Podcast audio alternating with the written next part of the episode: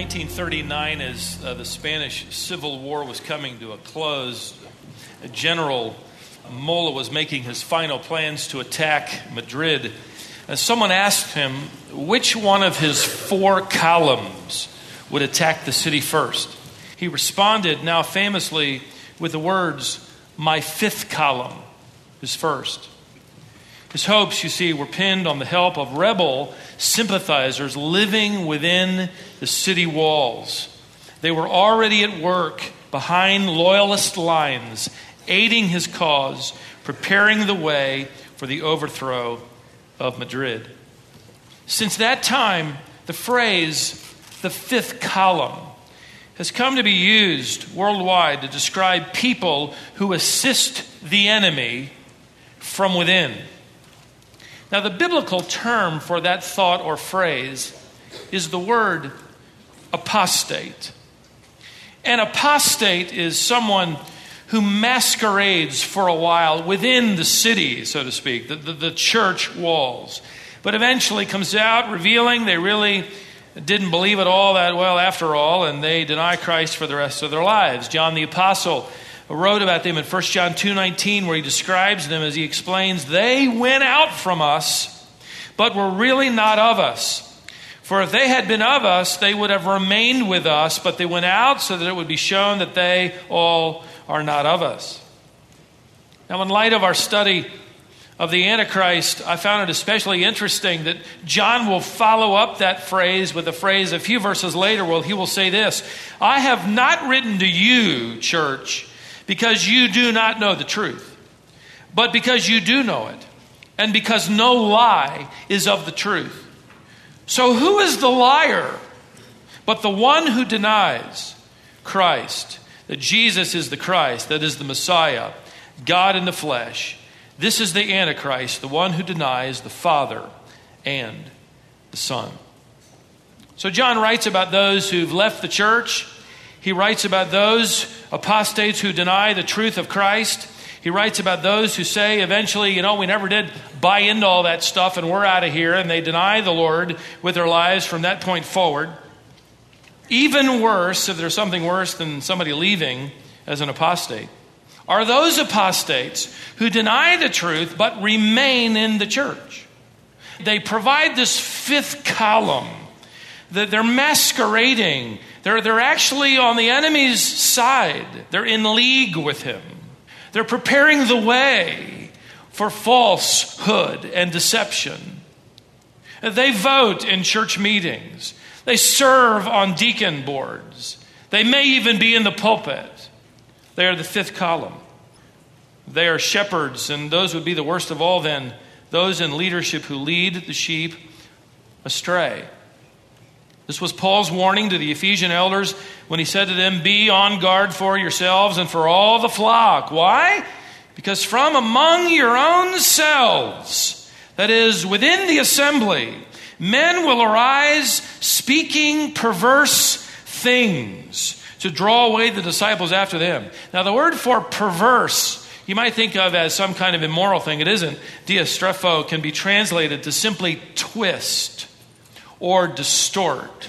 They say distorted things, they say twisted things.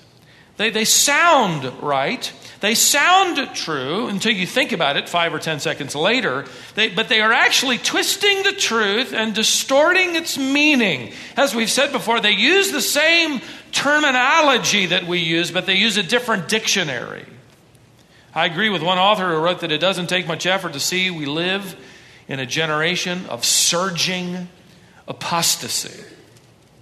Paul wrote to Titus, These are they who've turned away from the truth, that is, they're defiled and unbelieving. They profess to know God, but by their deeds they deny Him.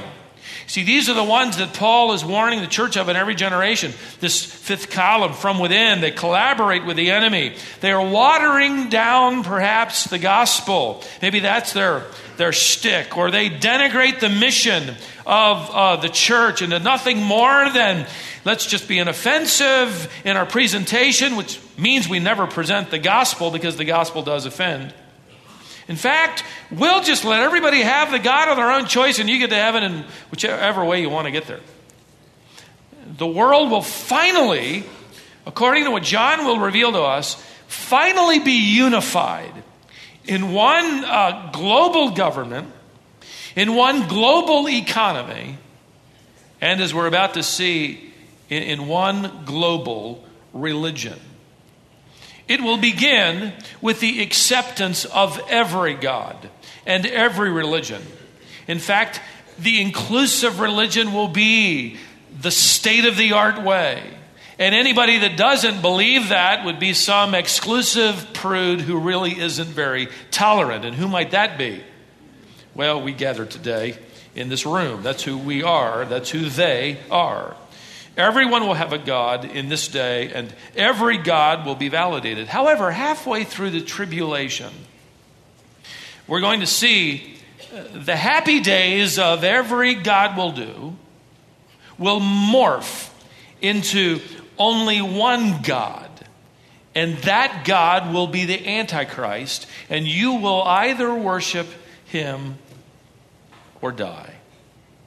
Those who, of course, have been raptured won't go through this. Those who've come to faith in Christ after the rapture will have to make that significant decision of whether or not they'll wear the mark of the beast. And uh, we'll get there in our next session.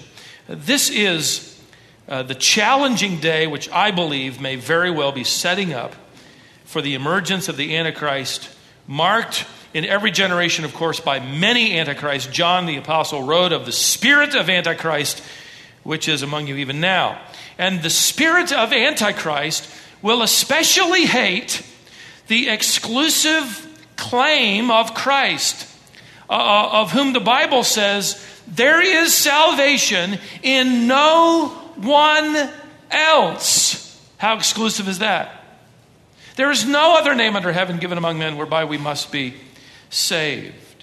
This was the message of the first century church the true church. This is the message of the 21st century church. It was as unwelcomed then as it is unwelcomed now. And it will be the death sentence for those who've come to faith in the tribulation who dare to believe it.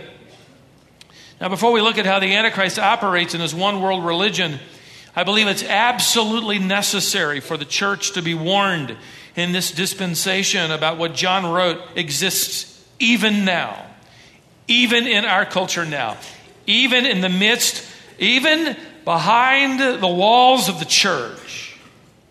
Now, the New Testament clearly identifies the fifth column inside the walls of the church with two predominant characteristics. First, they deny whatever truths of Scripture they don't want to believe. And so they hack up Scripture. They'll divide a verse and throw half of it away and accept the other half. They'll, they'll throw away books of the Bible. It doesn't matter. If they don't like it, they don't want to believe it, they're not going to accept it and they'll deny it. Secondly, they practice whatever behavior they want to practice. And God would surely not be in the way of whatever we want to practice because God wants us to be happy. The apostate church, you remember, already revealed to us those churches on the line. They were called to repent, but they were real close to having their candlesticks snuffed out. That is their testimony of the gospel in Revelation 2 and 3. You remember, several of them were, were, were admitting, uh, they were accepting, they were, they were accommodating uh, sinful, immoral behavior. In fact, several of the seven churches that received these letters were involved in open immorality. Licentiousness was being taught to the congregation in the name of grace. So the church then in our generation could easily, as we compare ourselves to them, be categorized as apostate or nearly apostate or the general flow being apostate. All we have to do is observe the distinction or the lack of among professing believers. Sin is condoned, sin is endorsed. Whatever lifestyle you want to have, whatever behavior you want to act out, whatever doctrine you want to believe, whatever you want to toss out, whatever you think that God may want you to believe in the Bible, all of that, the church doesn't seem to be disturbed. One of our Shepherd Seminary graduates told me some time ago that he arrived at his new church, beautiful building, congregation waiting for him. First weekend, he got a phone call on Friday night before he was to preach his first sermon at this now his first church. The phone call was from a man outside the church that was trying to reconcile with his wife who was inside the church, and he was in the midst of writing a letter that he hoped would appeal to her heart. And he wanted the pastor to meet with him. He felt he was close and he wanted to get the words right. And so he asked if the pastor would meet with him. And he was so excited, he told me, because my first weekend I'm going to get to be involved in the reconciliation of, of, a, of a marriage. When he met with the man later that, that night, he realized that it wasn't quite what he thought. In fact, he realized how deeply troubling the situation was. Evidently, his wife wasn't interested in reconciling with him at all. In fact, she had already moved in and was living with another man who was also attending that same church. And everybody, evidently, in the church knew about it. Small church. The pastor also came to find out that the man she was involved in was actually a leader in that church. In fact, he would discover that this man was the chairman of the pastoral search committee that had called him to pastor. And that was his first weekend. I didn't ask him if he changed his text. But in every mainline denomination, the facts are in and well known whether we want to deny it or not. The facts of the evangelical church are in. It doesn't seem troubled that abortion is as commonplace inside the church as outside. That fornication is as expected between single adults inside the church as outside. That pornography is as rampant inside the church as outside. Divorce as commonplace. Greed as rampant. Gossip as unbridled homosexuality as condoned and even encouraged. Uh, adulterers are moving unrepentantly and unchallenged among the assembly. They who profess to know God deny Him with their deeds. That's apostate behavior.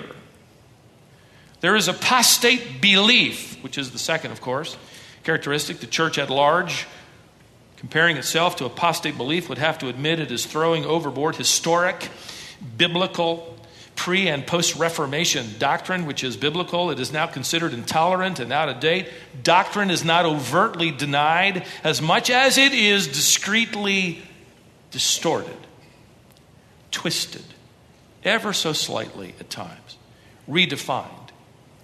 No apostate would ever, probably, I don't think, get up in an evangelical church and announce, I deny Jesus Christ from here on out.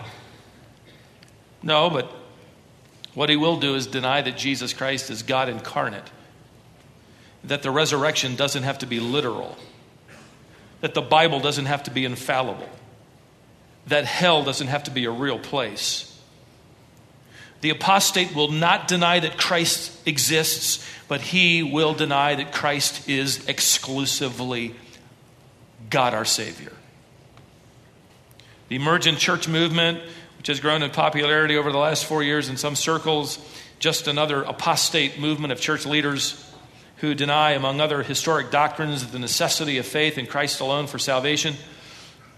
One whose writings formed much of the foundation of the emergent church, a Catholic priest by the name of Henry Nouwen, who died a few years ago, put his belief in these rather deceptive terms. Listen carefully. He said this, and I quote I personally believe that while Jesus came to open the door to God's house, all human beings can walk through that door whether they know about Jesus or not.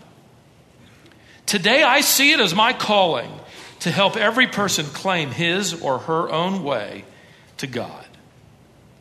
No wonder he was a bestseller. This doctrine is now fully accepted by the average American Christian and Christian congregation. In fact, it is entrenched in every mainstream Protestant denomination of our generation. Now, Brian McLaren, who was listed as one of Time magazine's most influential 25 evangelical leaders, wrote this rather twisted statement. Wrote a lot of them. This one in his book, A Generous Orthodoxy. That's code word for everybody gets in. See how generous we are. Here's one statement he made quote, I don't believe making disciples equals making adherents to Christianity. It may be advisable in many circumstances to help people become followers of Jesus and remain within their Buddhist or Hindu contexts. In other words, Christians can remain Hindu, they're just going to be better Hindus and Buddhists. By the way, this is the same distorted message popularized by quote unquote people of faith out in our community and culture that you've probably been hearing about all our life, all your life, and I've certainly been hearing about it, and the tide is simply growing. And the undertow of this deception is actually pulling more and more people into it. Uh, one uh, person who was admired by our community at large is Mother Teresa. She died a few years ago, and she was admired, and rightly so, by the way, for her clinic and her medical uh, and charitable work providing safe, clean medical aid to the terminally sick and dying in India, especially with her, with her main clinic in Calcutta. I, I visited that clinic and I walked through it. It amazes me because as I walk through it, of course, you see people sitting on very clean cots, but you're not allowed to share the gospel with them. And she, in one interview, said, and I quote her If in coming face to face with God, we accept Him in our lives, then we become a better Hindu, a better Muslim, a better Catholic, a better whatever we are. What God is in your mind, you must accept. End quote. Frankly, it has always amazed me to hear evangelical leaders quote her and others as if they are true believers. But how empty of hope is that? Listen, we don't want a God of our own mind. We don't want to accept, we don't want to accept any God we've invented. In fact, whatever we invent is probably flawed and corrupted. It will be a God after our own image. And what good is that God? The truth is, the God who is revealed in Scripture is a God we could never invent, we can not comprehend. And this one historic doctrine of saving faith in Christ alone is ever twisted by people in spiritual communities, pseudo spiritual leaders who say, as one emergent leader said recently with rather clever deception, listen carefully to this quote. Although I believe in Jesus as my personal Savior, it'd be good if he put a period there, but he didn't. Although I believe in Jesus as my personal Savior, I am not a Christian for that reason. I am a Christian because I believe that Jesus is the Savior of the whole world. And that is published in a book by Zondervan, and you can buy it at your Christian bookstore. Jesus Christ had a very different message. Yes, the invitation to Christ is universal. But he didn't say it would be popular. In fact, he didn't say it'd be heavily populated. And it certainly wasn't inclusive. And any God will not do. In fact, he said on one occasion that most people are not heading toward heaven, they're heading toward hell. And he put it in this terminology. He said, Broad is the way that leads to where? Destruction. And many there be that find it. That broad, wide, heavily populated path is leading in the wrong direction. In other words, everybody doesn't get to God. Even if a teacher named McLaren does say it in a best selling book sold at your Christian bookstore. If ever we needed to be alert, it is today. A woman in our church sent me an email. She and her husband started attending Colonial, and they've been here now for a couple of months. She said they'd left another church in our county. She didn't tell me the name of it, which is good. In her Bible study group, a discussion she wrote had taken place on the subject of pluralism, which is this subject of many paths lead to God Islam, Hinduism, whatever. And she wrote it was all accepted by them in the group. She said that she spoke up and she asked about John 14, 6. Jesus said, I'm the way, the truth, the life. No one comes to the Father except by me, which is rather exclusive, not inclusive. And no one agreed with her except one lady who spoke up and said, Yeah, I, I, I believe that too. So she approached a leader in her church, in fact, her Sunday school teacher, and found out that her Sunday school teacher believed it too. Pluralism. In fact, her teacher told her that John 14, 6 had many interpretations. I love it when they say that. It's code for truth can be many things, whatever you want it to be. The teacher said that has many interpretations, and then told her what you need to do is talk to a Hebrew scholar to explain that it doesn't actually exclude Islam or Hinduism. Now, I found that very interesting. The teacher would send her to a Hebrew scholar since it wasn't written in Hebrew. It's written in Greek, but that's a minor point, I guess. Her teacher went on to tell her that John 14 was the only place the Bible stated Jesus was the only path to God. There is salvation in no one else. Acts 4. So now you got at least another book. She writes, it seemed that many key leaders in our church quietly supported this view of many paths to God. Well, I have one word to say to that dear woman and her husband welcome. Welcome here. And in that church, and any church that denies the singular atonement of Christ for salvation, we call it sola fide. We discover that in our view of sola scriptura, the scriptures alone for faith and practice. That church may turn the lights on, it might have climate control, there may be pews and a robed choir, but it is dead. It's dead. The Spirit of God will not bless and not be a part of an assembly that denies the historic truth of our Lord and Savior, Jesus Christ. Period. I got to finish this introduction.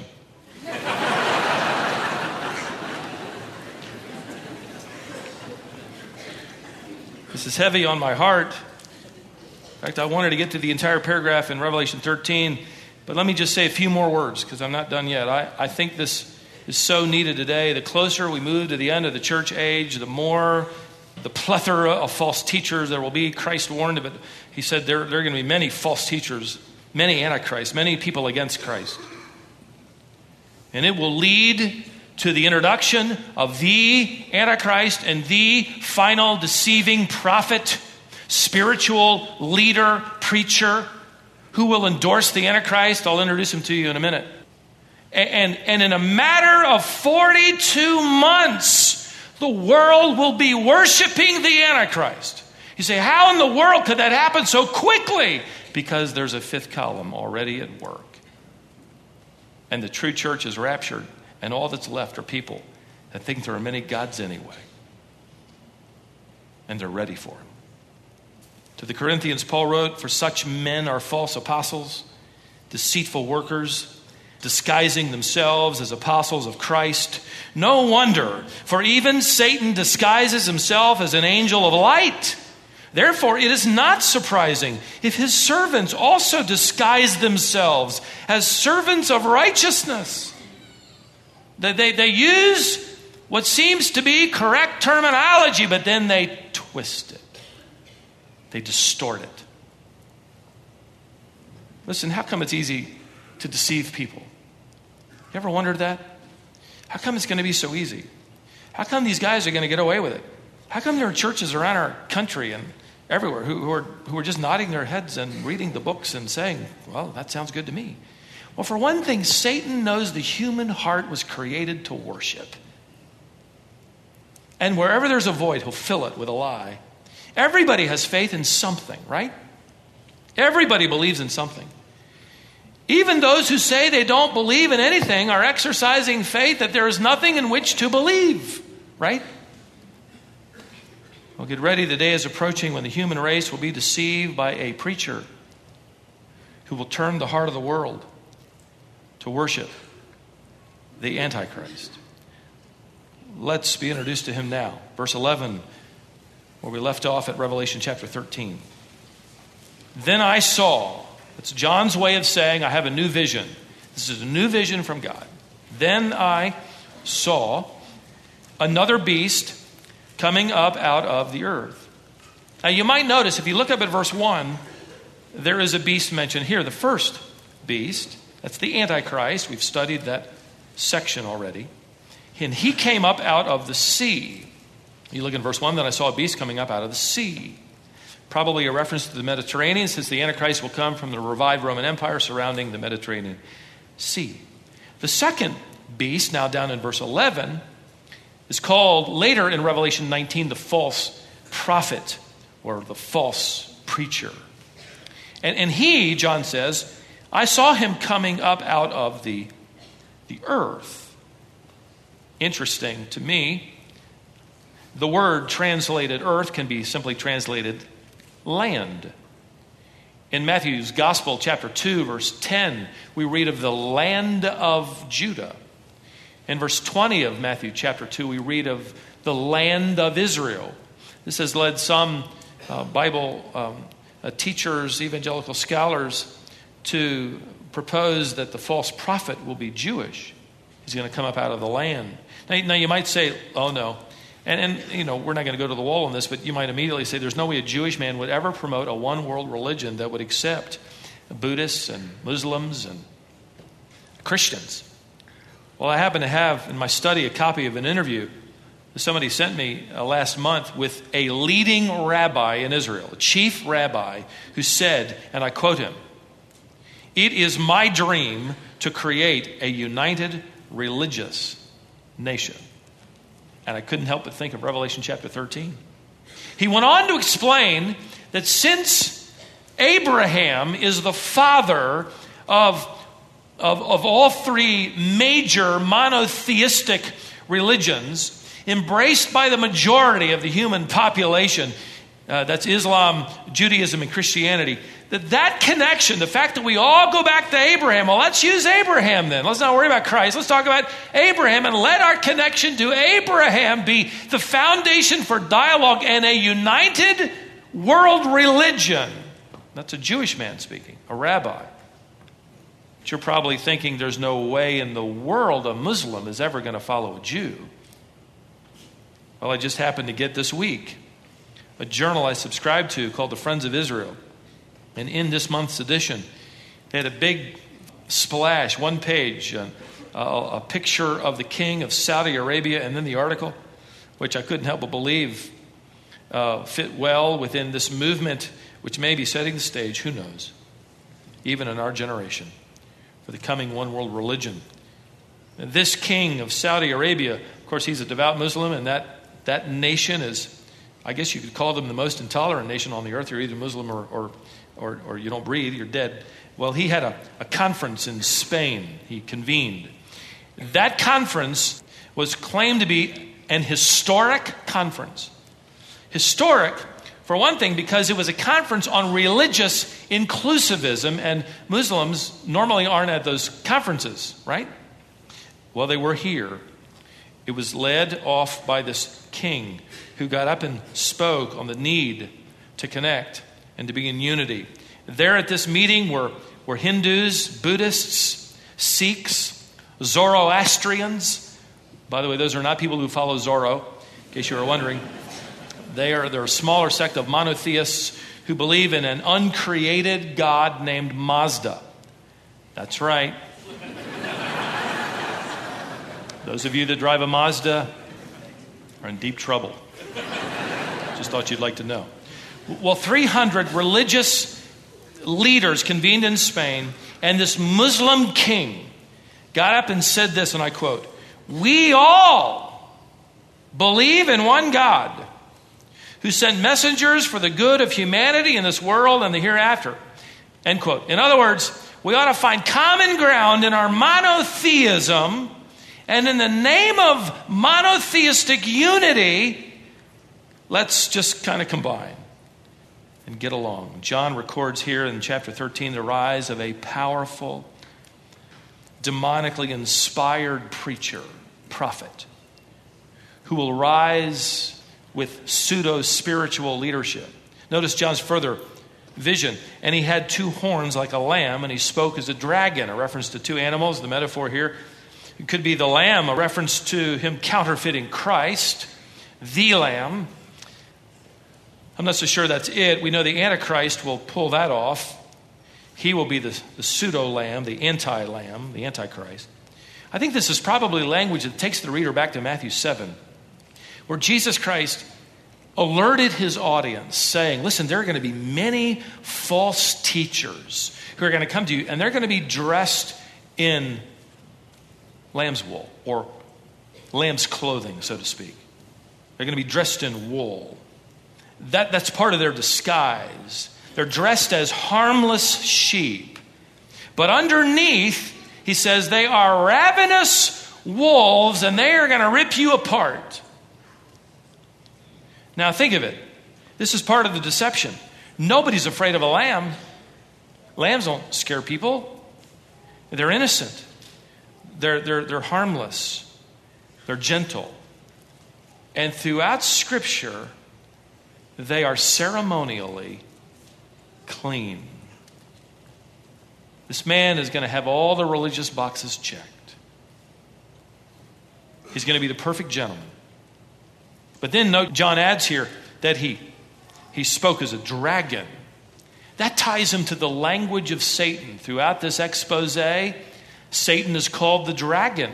So he looks like a, like a lamb. He's innocent. He's harmless. He's smooth. He's eloquent. But when he speaks, he reveals his partnership with the enemy, Satan. He'll work like no fifth column ever worked behind the scenes, ultimately aiding the one who will destroy billions of people who've surrendered to this false Messiah. And I thought, you know, false prophets are like that, aren't they? They often appear meek and mild and harmless and positive and kind. They are the perfect gentlemen. They offer hope and solutions to the problems troubling men and women, yet they are the voices of hell, whether they realize it or not. In fact, Matthew 7 tells us some are not even going to realize it until they stand before Christ, and he says, I really never knew you. When they speak, they speak the words of Satan, the false prophet, under his power will come like a lamb, speaking false, deceptive words of comfort. He's going to promise the suffering, tormented human race experiencing the wrath of God that all will be well. One scholar, F.F. F. Bruce, called him the minister of propaganda. In reality, he is in partnership with the devil himself. I want you to underscore not only his partnership, but his passion. Look at verse 12. This is the anti spirit's passion. He exercises all the authority of the first beast in his presence. Now, there are some believe that he is the Antichrist. Uh, the text clearly indicates he's exercising the authority of the Antichrist in the presence of the Antichrist. These are two separate individuals. Others believe that this false prophet is, is not really a man he's just an ideology. He's maybe he's a false religion of some sort, or, or maybe he's an institution. The trouble with that is that you don't have institutions, you don't have ideologies cast into hell. Revelation chapter 19, verse 20, reveals the terrifying finality that the beast and this prophet will have. Let me read you what he says. The beast is seized along with the false prophet who performed signs in his presence, and these two were thrown alive into the lake of fire which burns with brimstone. So this is their end. But for a, sh- a short space of time, the false prophet will act with great passion. He's going to act with this primary objective to accomplish what? Look at verse 12 again. And he makes the earth and those who dwell in it, that is, the earth dwellers, is a consistent reference to unbelievers. He will make the earth dwellers worship the first beast whose fatal wound was healed. A reference to the Antichrist. Simply put, then his passion is to, to preach, to prophesy about a one world religion and why that makes sense. And he will then coalesce the voice of humanity that will ultimately exalt the Antichrist and worship him. He will literally function as one who seeks to glorify the son of perdition. You see the false trinity in here? You see the anti trinity represented in these three the dragon, the antichrist, and the false prophet? Listen to these contrasting descriptions we're given in the Bible. The Holy Spirit exalts Jesus Christ. John 15. The anti spirit, or the false prophet, exalts the Antichrist. The Holy Spirit reveals divine revelation, gives us, illumines divine revelation, John 16, 13. The anti spirit is an instrument of satanic revelation. The Holy Spirit seals the believer to God forever, 1 John 3. The anti spirit will also seal their followers forever, bringing about their doom.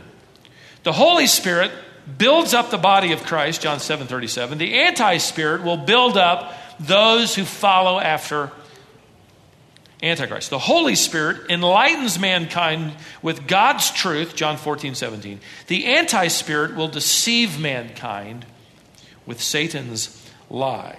So, just as Satan will counterfeit God the Father, the Antichrist will counterfeit God the Son, the false prophet will counterfeit the Holy Spirit.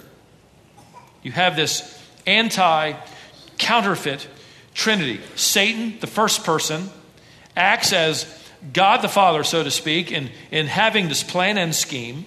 The second person, the son of perdition, which carries out, as it were, his father's scheme. And the third person, the anti spirit who seeks to glorify the son of perdition, bringing worship, sealing those followers forever. And listen, the anti Trinity is going to sound a lot like the deceivers of every generation, and they are in our generation, and I've quoted from some of them already.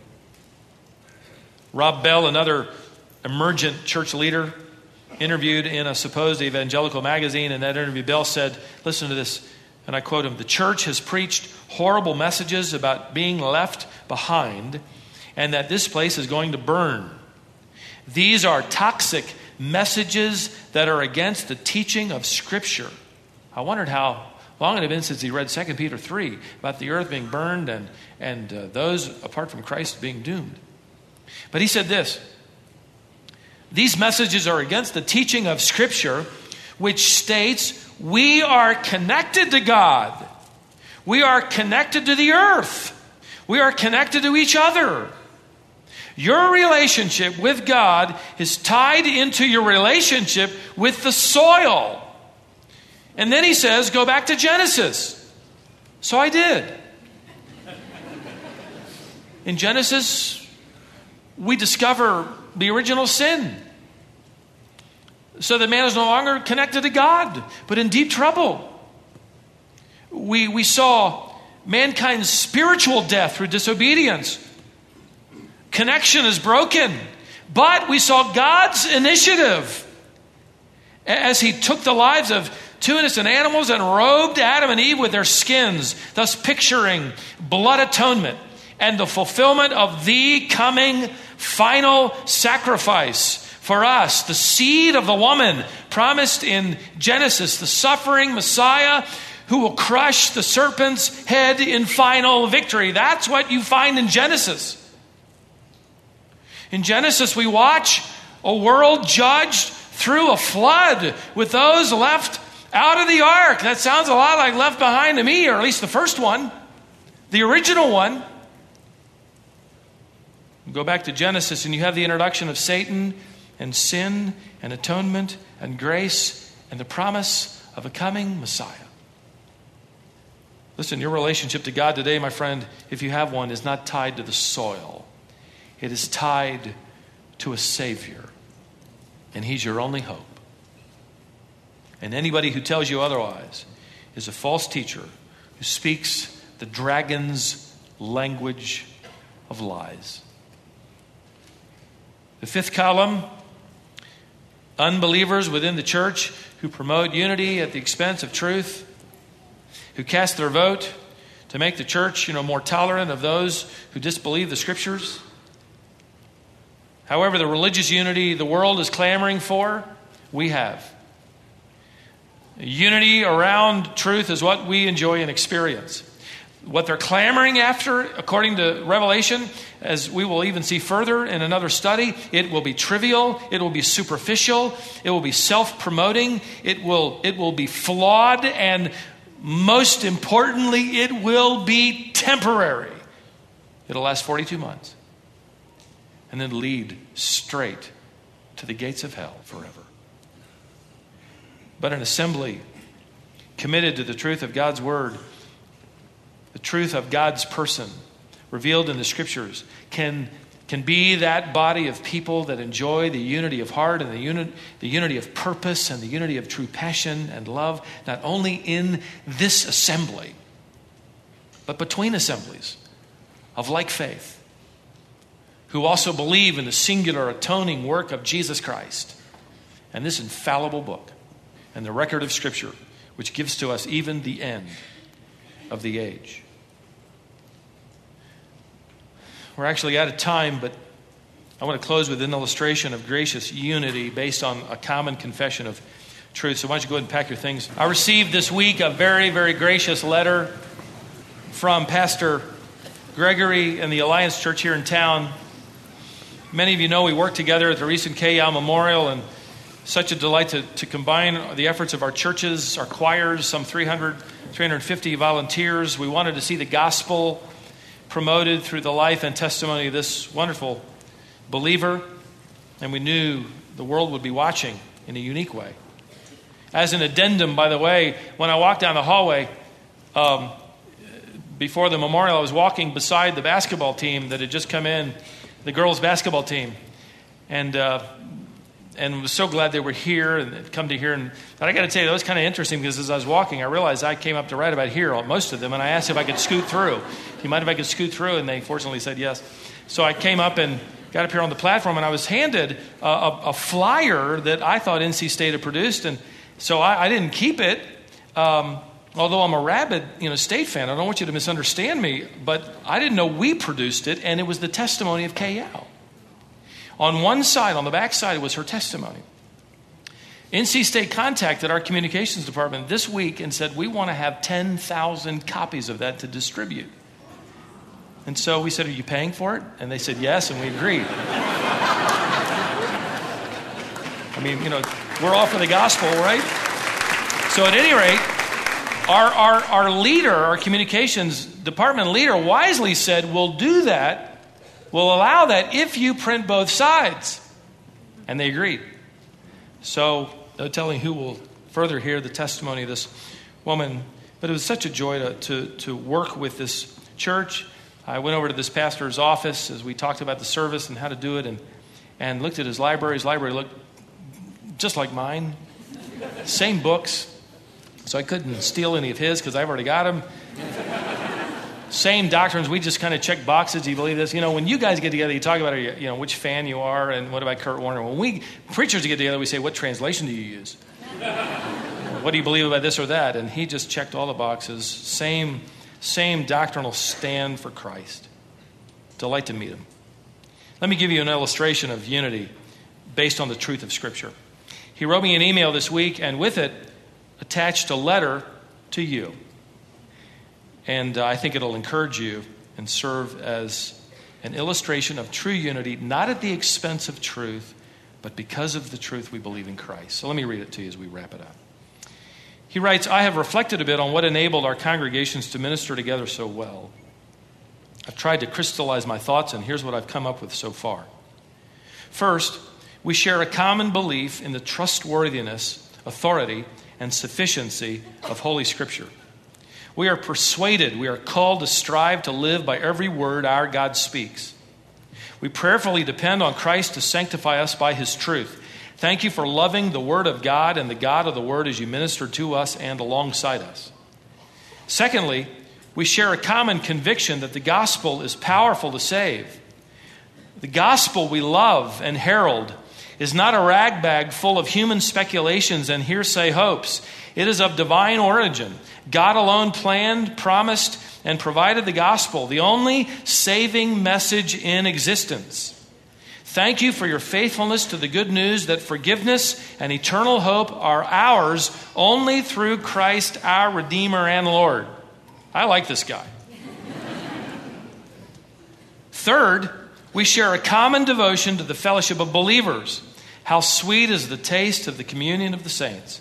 Our choir and congregation have not stopped talking about the kindness, generosity, and glad hearted serving spirit of the saints at Colonial. Thank you for your overflowing love for the people of Christ. Finally, we share the conviction that our supreme purpose is to glorify God, and it was a joy to serve the cause of God's glory with you. With much gratitude, Pastor Mitchell Gregory, Cary Alliance Church, Cary, North Carolina. Isn't that great? Friends, this is the basis of true, joyful, religious harmony. It is true religion. It is based on our objective truth revealed in Scripture. It is built up in Christ our Lord. We both, as congregations, look to. We serve, we love, and one day for all those who truly believe in the atonement of Christ and all of these critical doctrines as espoused in the scriptures, we will all one day gather in final unity, celebrating our Lord together. So, in the meantime, no, you're not alone. And we as an assembly are not alone. The gospel is being, is being preached. And there are fellow brothers and sisters who are living it out as we are challenged to live it out too. So let's leave here with that in mind. In the grace of God.